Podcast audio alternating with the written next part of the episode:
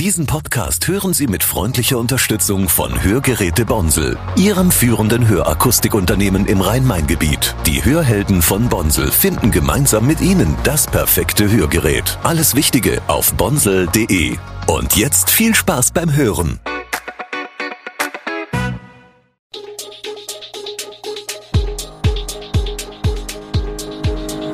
Gude, unser morgendliches News Update. Das Wichtigste aus Südhessen für Sie im Überblick. Guten Morgen aus Darmstadt an diesem 15. September. Hohe Preise im neuen Ludwig-Steinmetz-Bad in Dieburg, Ärger um Kirpwagen in Brombachtal und Bestände an Kinderarzneumitteln könnten erneut knapp werden. Das und mehr hören Sie heute im Podcast. Das neue Ludwig-Steinmetz-Bad in Dieburg nimmt immer mehr Konturen an. Dieser Tage wurde die neue Rutsche geliefert und montiert. Neben Wellnessliegen, Massagedüsen und dem Wasserspielplatz wird auch die Sprunggrube unter dem denkmalgeschützten 10 Meter Sprungturm erneuert. Das neue Becken wird in Zukunft 4,60 Meter tief und aus Edelstahl sein. Es wird an zahlreichen neuen Attraktionen gebaut. Der Eintrittspreis soll dementsprechend auch steigen. In der Vorlage für die Kommunalpolitiker steht nun, dass die Einzelkarte für Erwachsene von 3,60 Euro auf 4,50 Euro ansteigen soll, für Kinder von einem Euro 90 auf 2,50 Euro. Die Preise für die Dauerkarten sollen künftig von 79,20 Euro auf 120 Euro für Erwachsene und von 39,60 Euro auf 60 Euro für Kinder klettern. Auch die umliegenden Bäder haben bereits die Eintrittspreise erhöht, Babenhausen, Oberramstadt, Griesheim sowie Seeheim-Jugendheim. Möglich ist, dass Großumstadt nach der Sanierung die Preise ebenfalls anpasst. Eröffnung des neuen Bads soll im Mai 2024 sein. Frust herrscht mit Blick auf die Kirb in Brombachtal. Denn die Umzüge am vorletzten Septemberwochenende fallen wegen hoher TÜV-Auflagen deutlich kleiner aus als früher. Manche Gruppen haben ihre Traktoranhänger schon wieder abgebaut, Gäste aus anderen Ortschaften luden die Veranstalter gar nicht erst ein. Tatsächlich können wohl nur noch zwei Motivwagen und sieben Fußgruppen in Kirchbrumbach dabei sein. Vergangenes Jahr waren es dagegen zwölf Wagen bei insgesamt 25 Mitwirkenden.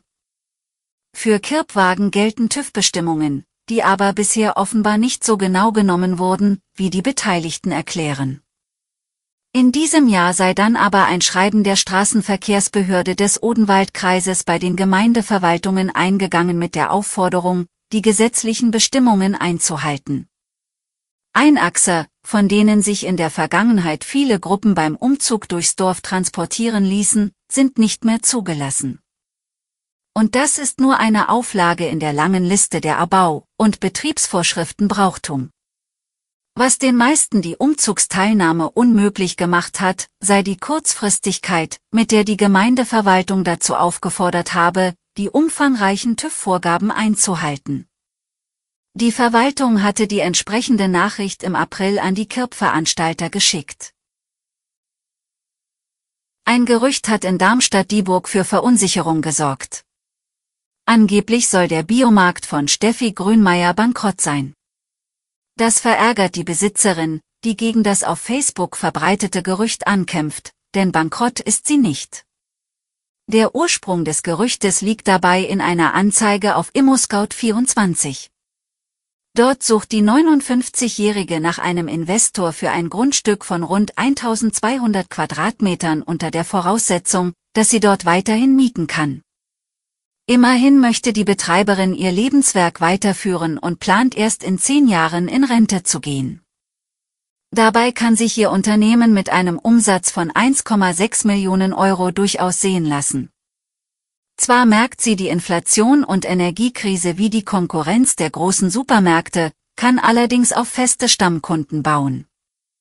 Grünmeier ist besorgt, dass durch das unwahre Gerücht Kunden wegbleiben.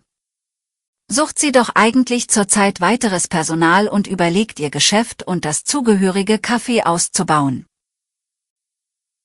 Arzneimittel für Kinder könnten erneut knapp werden. Um Engpässe bei Medikamenten vor allem für Kinder abzuwenden, wurde im Juli das Lieferengpassbekämpfungsgesetz beschlossen. Es macht als Sicherheitspuffer Vorräte von mehreren Monatsmengen für viel genutzte Arzneimittel zur Pflicht. Doch das scheint einigen Experten zufolge nicht die Lösung der Arzneimittelkrise zu sein. Denn der pharmazeutische Großhandel schlägt Alarm, bei 85 Prozent der für die Herbst- und Wintersaison dringend benötigten Arzneimittel würden die Bestände nicht einmal für zwei Wochen reichen. Zu der rund 400 Arzneimittel umfassenden Dringlichkeitsliste zählen laut Großhandel Antibiotika und Arzneimittel für Kinder, die zum Teil seit länger als einem Jahr knapp oder nicht verfügbar sind. Für eine nachhaltige und krisensichere Arzneimittelversorgung müssten Lieferketten diversifiziert und Abhängigkeiten verringert werden. Notwendig sei zudem ein angemessener Inflationsausgleich für preisregulierte Arzneimittel. Ärger um zu viele späte Flüge am Frankfurter Flughafen. In diesem Sommer gab es wieder hunderte Starts und Landungen nach 23 Uhr, also in der Zeit, in der eigentlich das Nachtflugverbot greifen sollte. Die Fluglärmkommission Frankfurt fordert nun erneut die Sicherung der Nachtruhe. Bereits im vergangenen Jahr zeigte sich diese Entwicklung. Und wie bereits 2022 lag auch in den Sommermonaten 2023 die Zahl verspäteter Starts und Landungen oft über dem Niveau des Vor-Corona-Jahrs 2019, das ein Rekordjahr für den Flughafen war. So gab es beispielsweise im Juni 2023 insgesamt 113 verspätete Starts, einer mehr als im Vorjahr und acht mehr als 2019. Als so nicht hinnehmbar bewertet die Fluglärmkommission die Entwicklung bei den Verspätungsflügen. Sie fordert von den Fluggesellschaften, ihre Flugpläne so zu verändern, dass abends vor 23 Uhr ein Zeitpuffer bleibt, damit auch bei kleinen Zwischenfällen tagsüber rechtzeitig in Frankfurt gelandet werden kann. Flughafenbetreiber Fraport solle genügend Personal beschäftigen, um die pünktliche Abwicklung aller Flüge sicherzustellen. Alle Infos zu diesen Themen und noch viel mehr finden Sie stets aktuell auf echo-online.de. Gute Südhessen ist eine Produktion der VAM von Allgemeiner Zeitung, Wiesbadener Kurier, Echo Online und Mittelhessen.de. Redaktion und Produktion die NewsmanagerInnen der VAM. Ihr erreicht uns per Mail an audio.vam.de.